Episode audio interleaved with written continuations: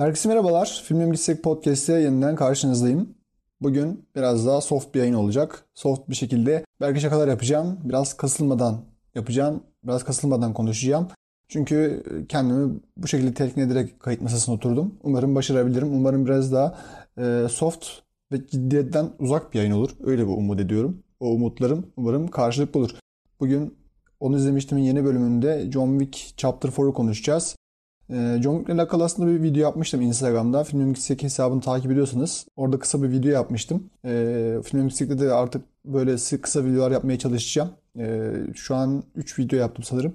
Dördüncüsünde hazırlığın aşamasındayım. Hmm, John Wick videosunda aslında genel olarak filmin atmosferinin kurulumundan, ışık kullanımından ve müzik kullanımından bahsetmiştim. O konulara daha çok dem vurmuştum. Zaten en iyi tarafları da oydu. Filmin en göz alıcı, en çarpıcı tarafları oydu aksiyonlarını saymazsak filmin başat faktörleri ışık, ses ve atmosfer kurulumuydu. Ee, ama biz burada biraz daha uzun konuşacağız. Biraz daha yayını uzun tutacağız. Ee, özellikle e, hikaye anlatımından ve bu içinden çıktığı sinema kültüründen bahsetmemiz gerekiyor. Ne o? Tabii ki Hollywood.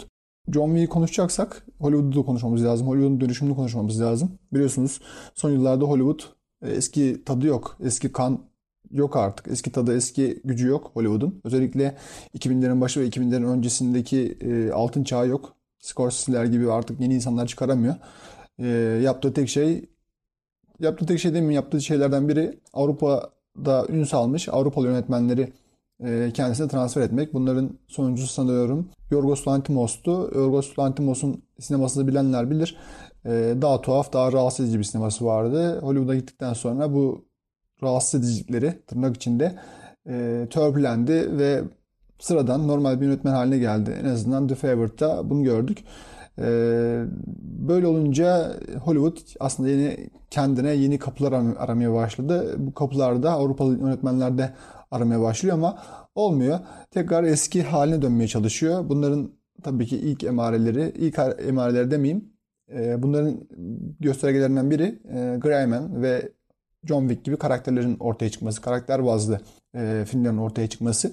Bu dönüşümle beraber de aslında e, Hollywood acaba eski gücüme geçebilir miyim, eski gücüme kavuşabilir miyim diye düşünüyor. John Wick de aslında biraz böyle. E, bizi Hollywood tarihine bakarsak biraz e, Hollywood'daki şeyin e, yansımalarını görebiliriz John Wick'te.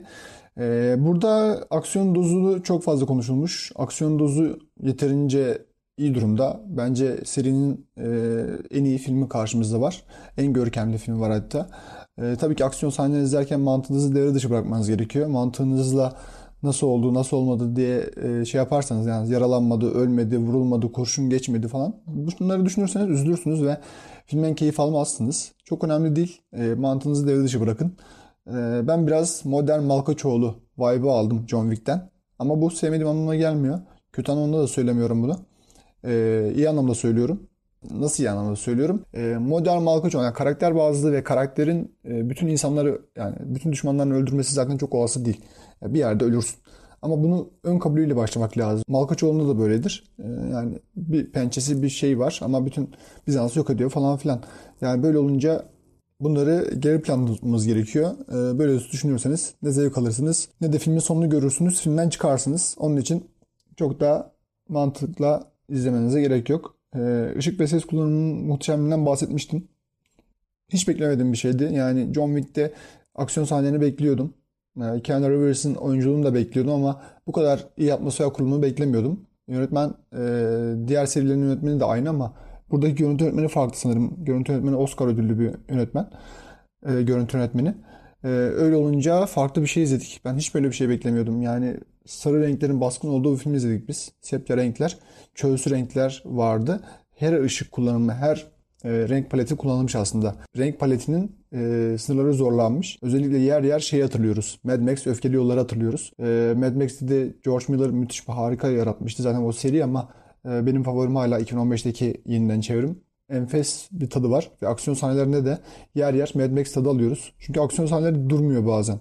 Bir tane ev sahnesi var alevler, yangınlar bir tane alev silahı gibi bir şey alıyor e, John Wick. Yani o sahnelerin çekilmesi, o o sahnelerin kurulması çok iyi ciddi anlamda benim beklemediğim bir şeydi. Zaten beklentisiz izlemek sanırım daha iyi oluyor. Son ay, hayatımın son 6 ayını beklentisiz bir şekilde yaşıyorum. Hayatımın akışına bırakmış bir şekilde yaşıyorum ve hayatımın en güzel zamanları geçiyor diyebilirim. Çünkü beklentisiz bir şekilde gitmek e, sizi şartlamıyor bir şeye karşı. Şartlamayınca da e, bulduğunuzda yetiniyorsunuz. Bu şükür değil tabii ki. E, ama beklentisiz yaşamak daha iyi gibi ve beklentisiz gittim ben John Wick'e yani en azından diğer serileri benziyor. Aksiyon var, işte kovalamaca var, bir şeyler var, ölüm var, kalım var. Ama böylesi ışık kullanımı ve müzik kullanımı beklemiyordum ben. Ciddi anlamda şey oluyor. Kalbiniz sıkışıyor, tansiyonunuz yükseliyor. Buna hipertansiyon demiştim ben videoda. Ciddi anlamda hipertansiyonu zorluyor. Bu Mad Max e, Öfkeli Yollarda da benzer bir şeydi. Bir de şey demiş insanlar yorumları okuduğumda veya çevremden gelen yorumlar şu şekilde.